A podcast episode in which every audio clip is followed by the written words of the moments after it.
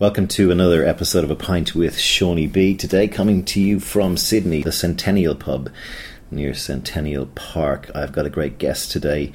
He's a guy I've known for many years. His name is Guy Venables. Guy is a is a guy who actually is single handedly responsible for the whole area of photographers' agents. For those of you who don't know what a photographer's agent is, it's somebody who basically burns the shoe leather and cold calls ad agencies on behalf of photographers. And it was an industry that never existed in Australia, Asia, and many parts of the world. And Guy, through his company, uh, set it up and became very successful at it. He's a very creative individual. Not only has he made the careers of many photographers, he's also represented people like Simon Harsent, who was a previous guest on A Pint with Seaniebee, and he's even sat on award juries and, believe it or not, won a, a Silver Cannes Lion, which is one of the best awards in the industry for copywriting. So this guy's got a lot of stories to tell. He's lived a very creative and interesting life. So, without further ado, I give you Guy Venables. Hi, Sean. How are you doing? Very nice well. To be here. Tell me a little bit about where you're from and how you ended up here. I grew up Where were you in- born? I was born in Croydon, Surrey. Okay. There's nothing to be proud of. It's now a, a big suburb of southern London, just about. Uh, at the age of four, my mother, a single mother, moved myself and my sister to the countryside. Right. And I think that was the greatest gift she could have given us growing up in the Really? countryside was fantastic. And Our playground was the field next door, which grew corn. Wow. seasonally we would be playing in that field and when when when the, the, the combine harvester would come by we'd be really excited because it meant Was it like Black uh, Beauty? yeah it's kind of rolling hills the Chilterns Cotswolds that Lovely. sort of thing and, What did she do? oh my god she did all sorts of things I mean it was really hard to be a single mum in the in the 60s. Yeah. so you know did everything from laying tables to working in an office and then eventually running an accounts department for the uh, hydraulics research station. I think it was a National Energy Research Council was near us in Wallingford and stuff like that. Is she still with us? She's still with us she's Ah. 84 years old now living in Wales Hello, Very Mrs. Venables, if you're listening. Mrs. Venables yes the last link with India yeah she, she, she immigrated from India so Really? Is your mother Indian? she's Anglo-Indian that's why everyone thinks I'm Italian or Greek well, that works. because I've got a tan. You're halfway. But no, I'm. I'm, I'm Oh, I'm that What was it like for her when growing up? Do you think it would have been really difficult for her? Because Anglo-Indians in India were regarded as sort of the, the buffer between the British and, and the Indian Indians, and they had sort of middle management jobs. Right. And then when things changed, they were given a choice, you know, stay or go. And a lot of Anglo-Indians went to Canada, Right. some to Australia. The family used to live in a place called Kharagpur, which is uh, its main claim to fame is having the longest platform in the world. Train for a platform. Railway, train platform. Because my grandfather worked for the, um, I think it was Nagpur Kharagpur Railway. He designed bridges, draftsman, Right. and he had three daughters and one son. So your grandfather decided to take the whole family out? The whole family to Right. England. Yeah. They moved to Dartford, and um, you go from a sort of a lifestyle where you've got servants and your sort of management Yeah. to arriving in Britain in the 60s. Yeah. A bit racist. Very racist. Uh, very racist. Still uh, today. It, you know, sharing in a in a um, in a terraced house, getting your feet on the ground, and Yeah. sort of other relatives helping you get, Yeah. get settled and Yeah. things like that. So all of, all of that struggle, and then my mum. Um, eventually, things evolve. She meets my dad. I think she met my dad in the, RAF, and um, and then they moved to Croydon, and I was born. Ah, okay. So, did you go to school in this new place you went to, this new Elysian field that your mum moved you to? You, well, I passed the 11 plus, ended up in this really strange school called Wallingford Boys Grammar. I think it was built in 1672 Wow. or something, and then the new building was 1860 something. Anyway, it was old.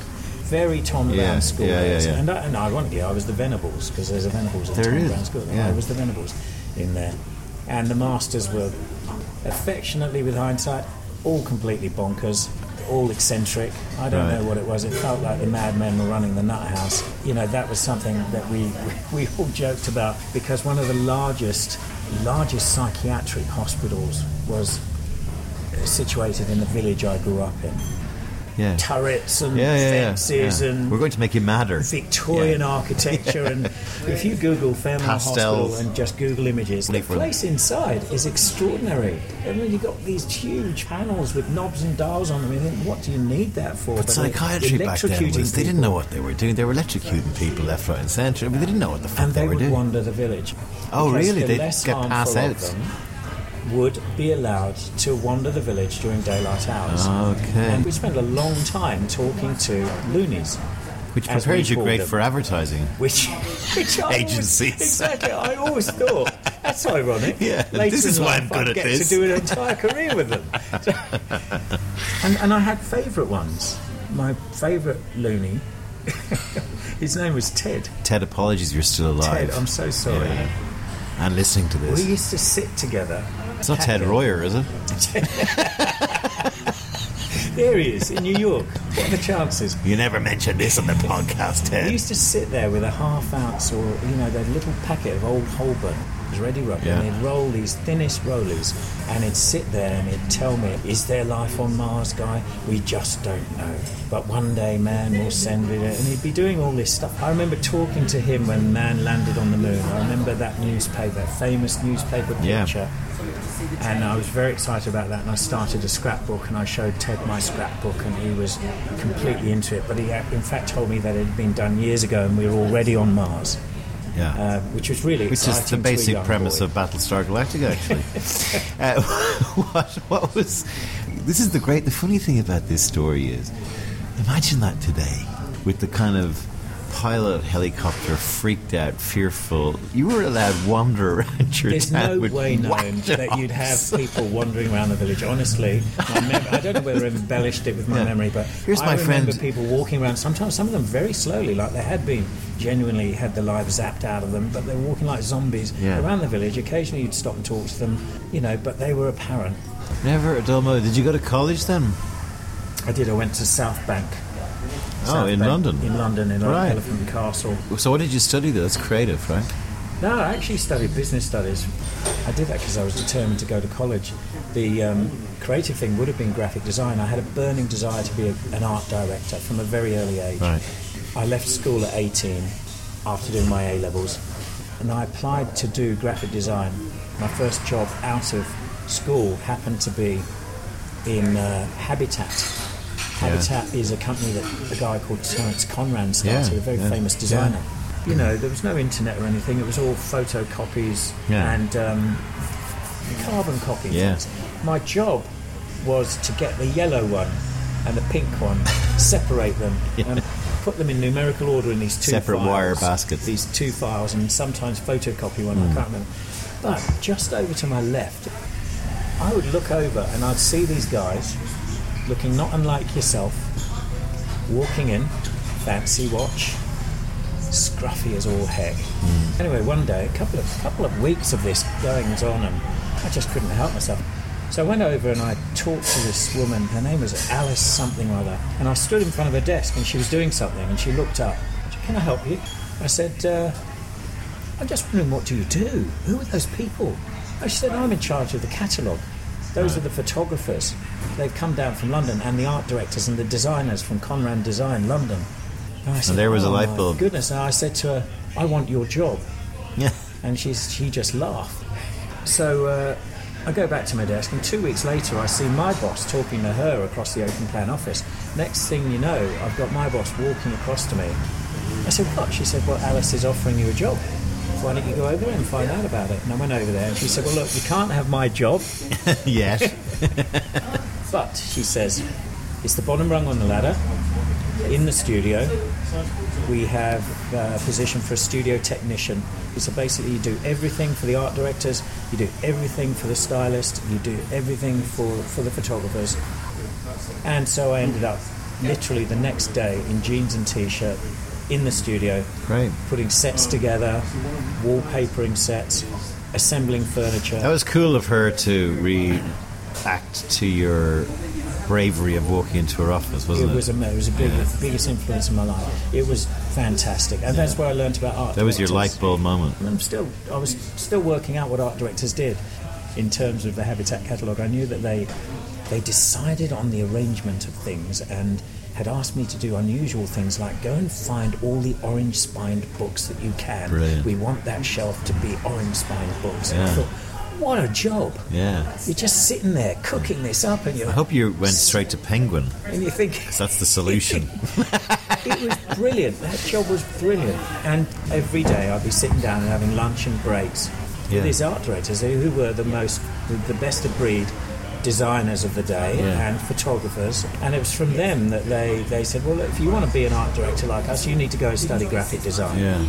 And so I applied to do graphic design, and I got into Derby Lonsdale College of Art, and then the spanner in the works came because the British system back then revolved around arts having a discretionary grant, and other subjects attracted a mandatory grant, as in the money's yours if you get a place. But with arts, you had to go and have your portfolio assessed by a grants assessor.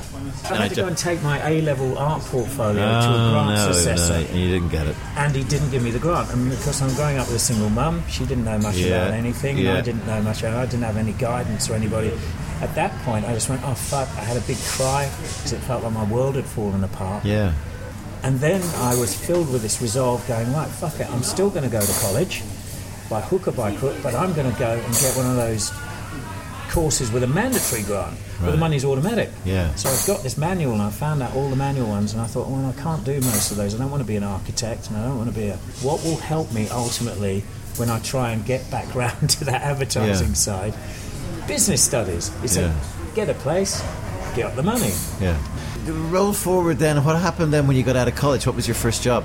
like all kids, you go on the dole in England and you're looking for jobs so that you might be able to earn a little bit of pocket money. There was a fruit stall in Covent Garden. It was called Robert Bruce. You know, one person got a job there and then it went through the house share that we were in. Yeah. We all ended up there earning a pound an hour, Right. selling fruit and shouting out, you know, 50 pence your avocados. And you see, because it was Covent Garden, you met all sorts of celebrities would come and buy their stuff there. So you were actually a fruitographer before. I was a before, fruiter. Boom, boom. Uh, nice one, nice. You're just out of college, and uh, I didn't want to go straight into business. I had this creative soul, but I didn't know quite where to go with it. So I was drifting around for a few months. I went and visited my housemate one lunchtime at the stage door of the Apollo Theatre in Victoria. She was working on The Sound of Music as a dresser, ah. as a part-time job by then, and her name's Mags, and she was dressing the family Von Trapp children. easy. And I was waiting Nine leather hosen, please. just inside the stage door. And And this woman over my shoulder by the lift, she, I heard this psst. Oh, And I look over, and you know, you do the classics. Of, Are you talking to me? She goes, yes. She beckons me towards her and says, "Who are you?" I said, guy. What are you doing here?" "I'm waiting for Meg. She's dressing the family Von Trapp." Oh, what do you do? I well, nothing. I'm like Mags. We're kind of just finished college and on the dole. Well, do you know anything about dressing? I said, only what Mags told me. She said, do you want a job? I can dress I said, myself. Yes. I said, yes. She said, can you start tonight? Brilliant. I said, yes. And Mags came up and said, oh, there you are. I said, Mags, I'm working with you tonight. And I started dressing in the West End. Holy and I had the job of dress- I was dressing, um, not the family Von Trapp, I was dressing Nazis, uh, Bishop, the Nazi captain, Yeah. and, and a character that appears in a stage play called the Lonely Goat Herd. High on a hill. High on a hill. So Lonely Goat, and, and it was fantastic. And so, as you're all on the production together, dressers get to spend a lot of time with the actors. It's fairly intimate. You're seeing them naked. Yeah. And so you, you, you know you go to the parties with them and you go Yeah. for drinks with them. You get to know them, and from there opportunities also stem, which is how I ended up in in this really odd position because my other life also involved what was then Britain's largest outdoor advertising company. Uh, Who was that? Allen or something? it was called Mills and Allen. Mills and Allen. Yeah. Mills and yeah, I knew them in Ireland. Yeah. Yeah. So Mills and Allen um, were moving office. So what? You were doing this by day, and the, the Eventually, I Right. wrangled it around that because I, re- um, I wasn't going to be a career dresser. Yeah. But this was a little bit of extra money. So I registered with a temping agency. And, you know, what do you do? What do you want? Da, da, da.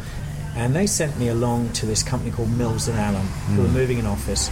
A couple of days of, of manual labour, lifting some desks. And uh, I needed the money. And I went along and I was moving desks and I got in the lift going from the floor that one office was moving to another, and there was a lady in the lift. She said, uh, "Oh, so what's your story? Oh, you know, I'm college, uh, just doing this till I find a proper job. Well, what did you do at college? Business studies. Um, you know, specialising in French and marketing. Oh, oh, well, why don't you come and see me after you've finished moving all this stuff? Come, come over and have a chat with me. So I went and saw her, and she was the head of a department.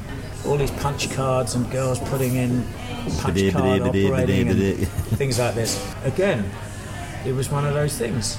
The very next day, I end up going in there.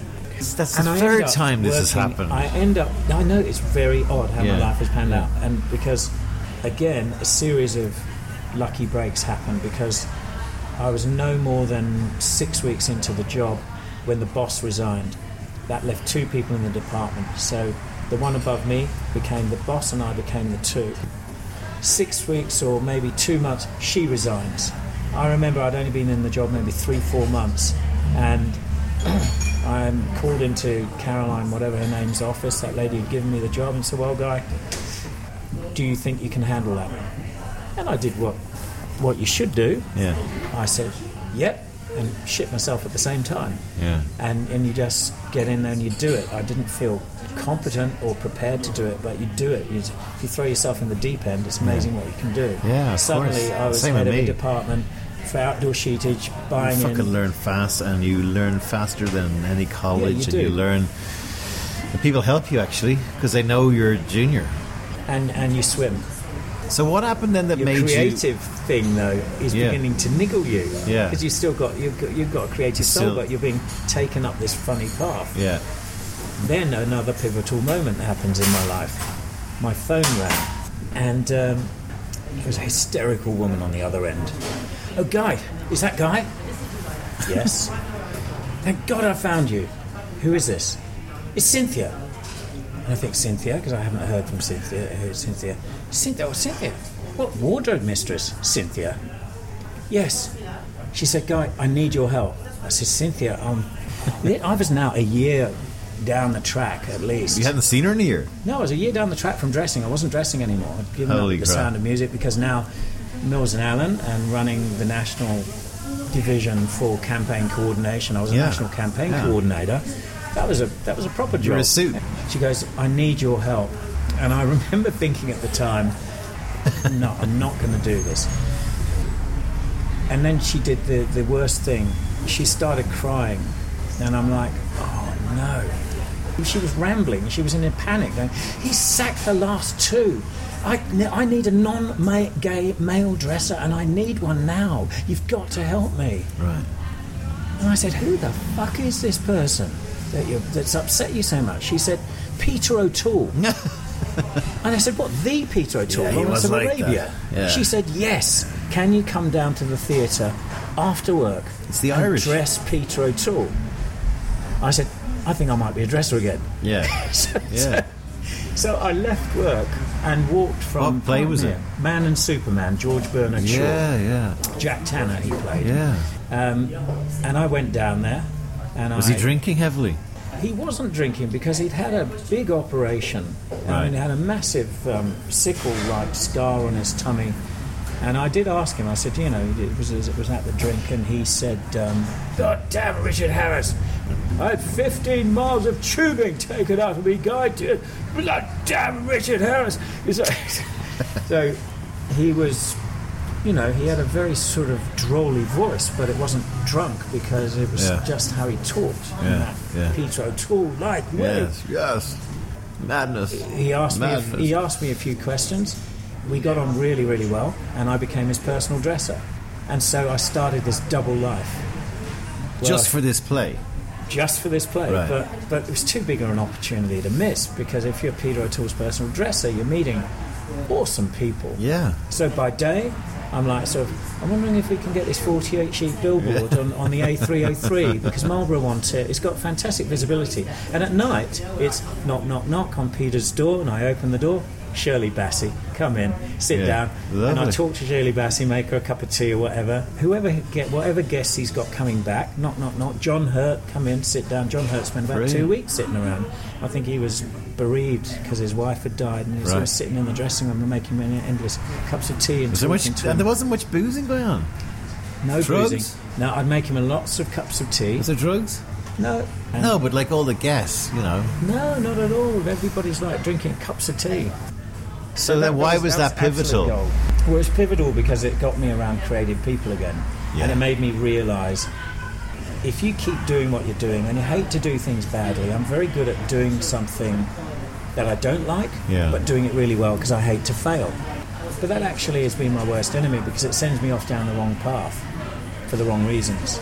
Every time I would go to leave Mills and Allen, I'd be immediately tempted back, and I'd end up with a bigger desk and a bigger, bigger pay packet, and that would kind of settle me down for a while. But then, you know, as you know, if Yeah. you've got a creative soul or you've got something out, you're a different type of person. You're not being your authentic self, and your authentic self keeps rising up and saying, "You're not this."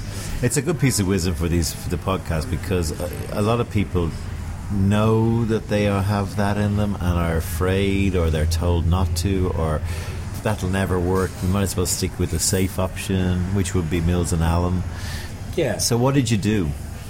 in the end, it was through Peter that I met showbiz people. One of those showbiz people was a director. His name was Martin Donovan. He offered me a job going to Rome working as his assistant, which was fun.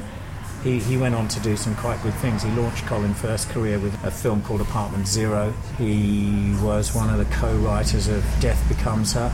Yeah. Um, and So he was a writer director, Writer director, and you were producing for him.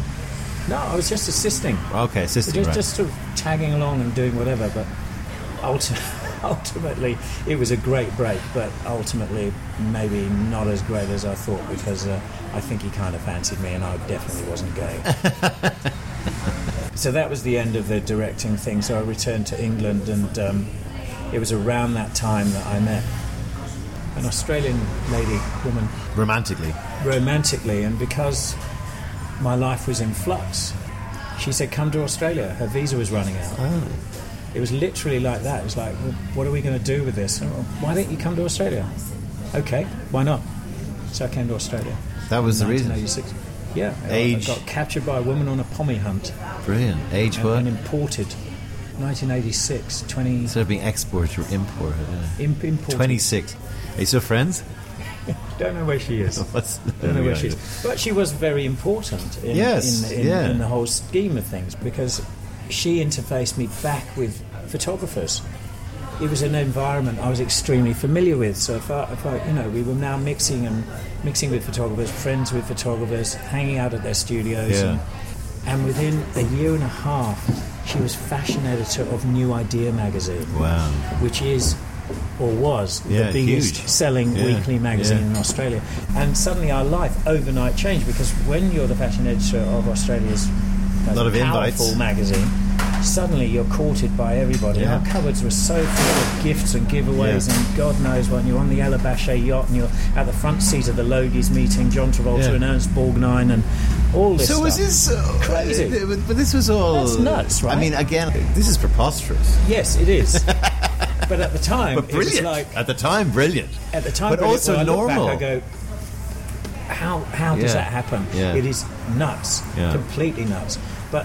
By then, I'd started my fledgling management company, and that had come about directly as a result of knowing her name was Paula, and um, she naturally would she be hanging out with photographers, and very often by, by then I'd actually got myself a job in a very small advertising slash PR company. I think they're more PR than advertising, in all honesty. Down St Kilda Road, they were called MAAM.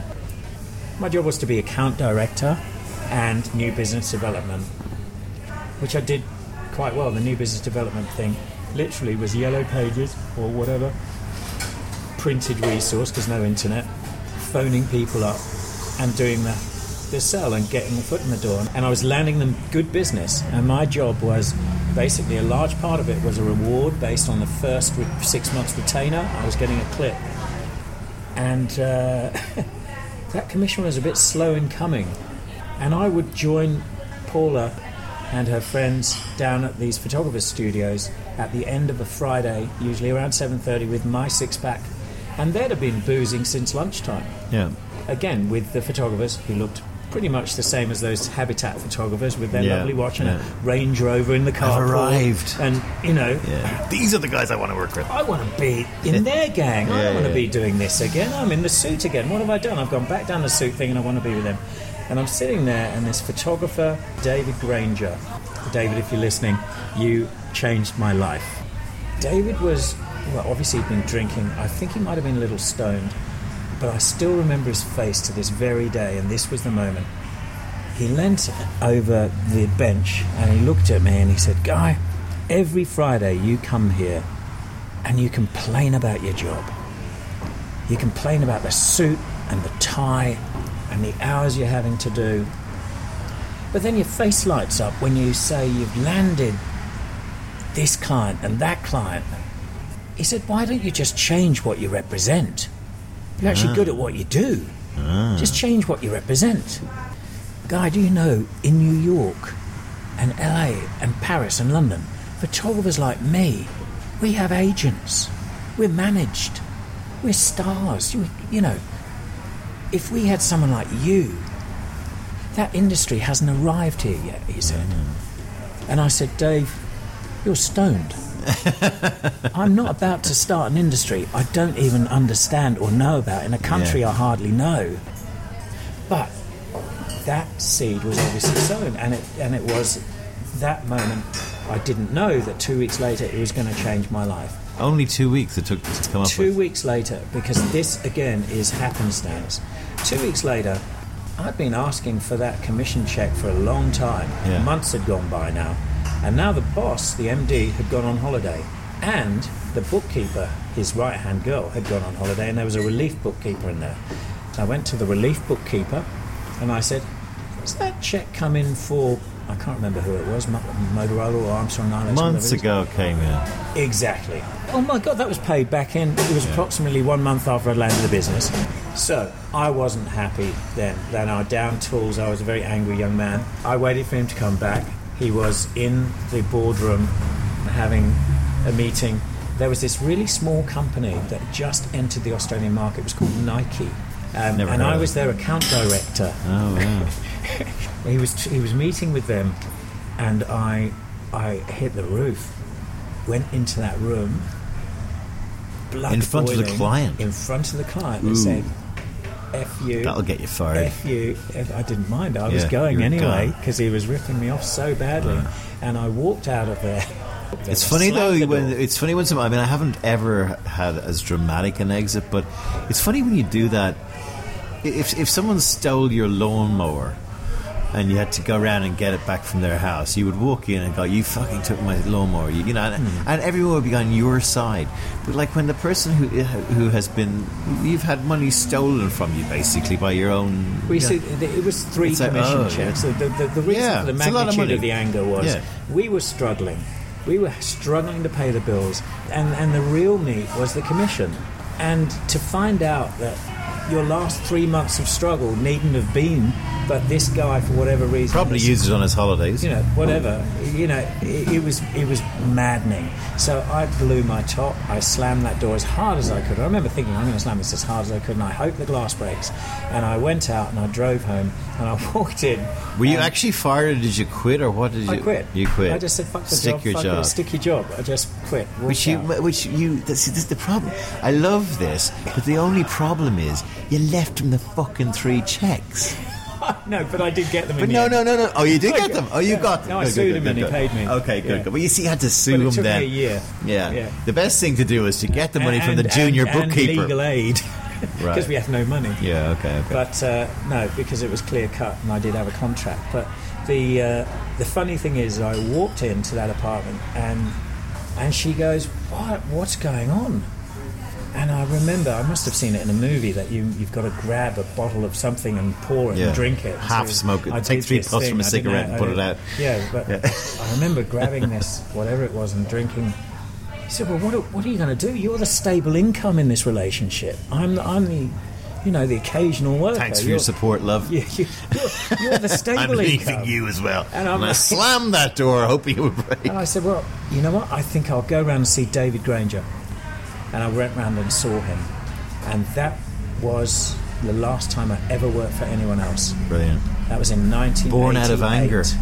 1988. Forged in the fire of anger. You you built then from David Granger's. You built a, a new business in Australia, which was the idea that ad agencies could contact you to get the right photographer for whatever job they had. Right? There were lots of ad agencies that had no idea what photographers were in the market and who they were. And there were lots of photographers who didn't know the clients. Yeah. So I made it my business to know all of the main brands and who they were done by and which agencies and which creatives were working on which. Yeah. And which photographers did what and which did what well. Oh, I was the only meet- one. I was the only Yeah. one for six years. I had direct access to art director and copywriter teams Hmm. sitting at the desk, going in and out of every major multinational agency in Sydney and Melbourne, then Auckland, showing physical portfolios. I mean, it kept me fit. Those things weigh a ton. It's no different to a record, uh, you know, agent or you know an actor's agent or anything. It's the same principle. You was, either leave uh, it to the agent or you try it yourself, though, and because clearly I put the- my heart and soul into getting the work and marketing as best I could and getting Hmm. as front of many people as could. And it would break my heart to hear that a photographer had done a job behind my back for a client that he would never have known. Yeah. Time and time and time again, but you just keep going, believing that sooner or later things will come good. So Yeah. you go through a couple of years of that, but then another big moment and I think the difference that made the difference, and I love that that sentence. You know, try and find the difference that makes the difference. That's kind of been like a little mantra. And the difference that made the difference is one day I thought I'm not getting anywhere because Australians, they just don't respect a middleman. They want to deal direct, and they'll do all sorts of underhanded things. You're, you were basically taking the money that these TV ad agencies in Australia, I can say that, you didn't say it, I said it, were overcharging their clients. So suddenly you arrive and, oh, I know if we can get this guy direct, we can charge like an extra 20, whatever you were taking, 20%, What- whatever. What would happen? It was ten percent at first, but that was adjusted to twenty percent when Yeah. I learned what the other agents were doing in the world. I, I went and met with a guy in New York called Sam Bernstein. Uh, I've heard that name. Bernstein Andriulli. They're a very famous agency. They've actually founded the rep business in New Yeah, York. Yeah, I've heard it. There was my first sort of insight into what real agents did and how it all worked. He, he rocked back in his big chair and he said, It's that rarefied, deified, nullified guy, he says. You know, it was that kind of accent. Okay, go that again. Rarefied? He says, Rarefied. oh, rarefied. He said, Guy, you're going to learn this. It goes like this rarefied, deified, nullified. You do all the hard work. You get them up to where the air is rarefied. They feel deified. You get nullified. and you know what? That's true, He actually. was right. It is true. He was right. Most photographers I knew would leave me in two to four years. And the irony is, they would leave me if I did my job well Yeah. because it was a very small market. And once you've connected people to enough key clients, then they're at cruising altitude.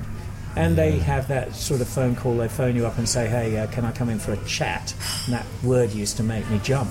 You Yeah. go, here we go.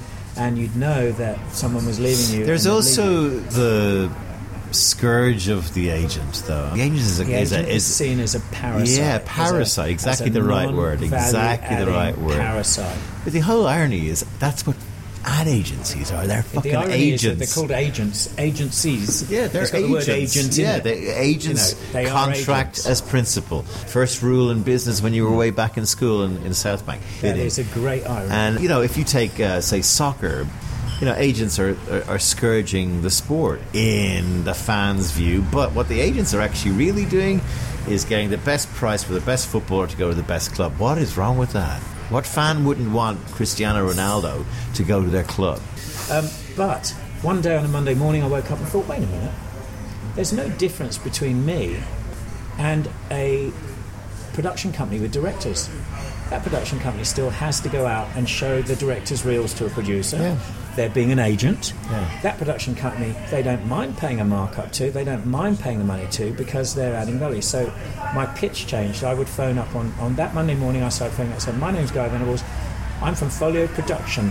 Ah. We represent photographers and we produce photo shoots. How funny. And just with those Your changing of words, Yeah, the business exploded. yeah.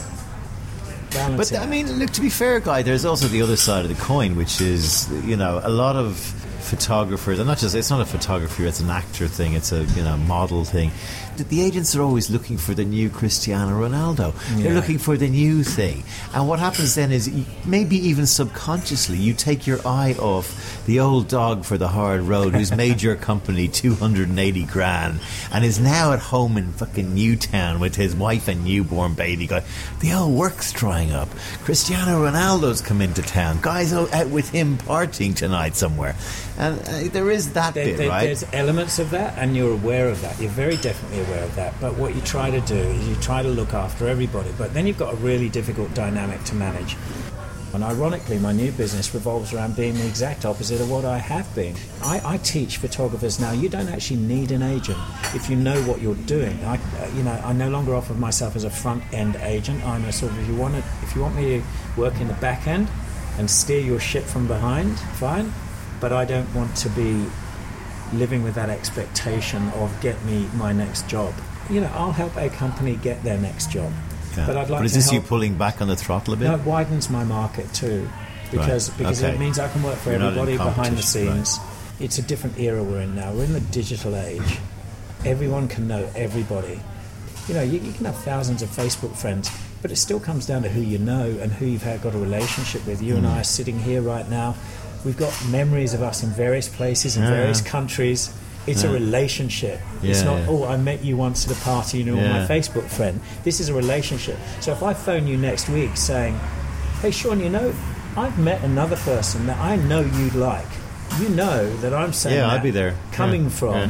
a credible base. Yeah. Same thing with a photographer or director or a I production it. company. I can say, see the solution so you're more neutral problem. now, are you? I'm neutral. Yeah. I'm neutral. Uh, before we finish, you also have a boy. I've got a boy, Jaden. Yeah, tell me, tell me about him. Jaden Peter Hudson Venables. There you go. Yeah, the apple of my eye. And It- he arrives on Sunday. He does, and is he a chip off the old block? Yeah, he's a creative soul. He's going down the gaming channel because he's Right. 15 at the moment. But Right. uh, you know, I think he's eyeballing the Olympic team. Britain started an initiative last week to send an e-games team to the Olympics. I saw this. Yeah, yeah, yeah, yeah. So he's. Uh, I flipped that press release to him, and he's kind of eyeballing that. And it's a whole different world. But uh, no, The reason I bring Jaden up is just to finish. What are the two or three things that you would pass on to him from that journey you were on? What would what would be the things that you would say? Here's what here's what your dad learned. And yeah, it's funny. I had a chat with Jaden the other day about if you're going to do something, one, your authentic self, follow that. I've made so many mistakes where I've gone and compromised myself by just doing things well whilst making myself miserable because I'm not working in my authentic self. First How do you said find to what your authentic self is? well, it's kind of just what you enjoy. I mean, Okay. when, you're, when you're in your authentic self, time goes quickly. And when you're not, time goes slowly. Very good. Love that. And you just find stuff a drag. Yeah.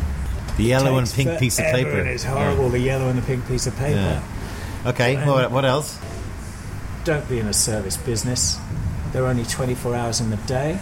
Try and get into a business where you own some sort of IP so you can wake up with money in your bank while you slept. Invent something, write something, do something where you've got the IP.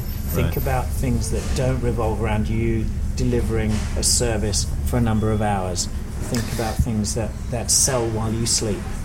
And anything else? Just be happy and don't choose money over love and happiness. Don't chase the dollar.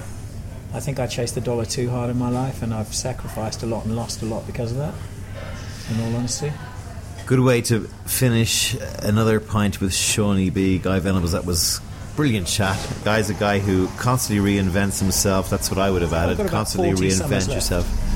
That's what we talked about before we went on air. How many summers have you got left well, in my life? grandma died at 104, so let's hope. He reckons he's got 40. I reckon I've got 30. But anyway, the point is at the end of the podcast, You've only got a certain number of summers left. Try and work out what they are and maximize them. Guy Venables, thanks for being on the podcast. Thank you.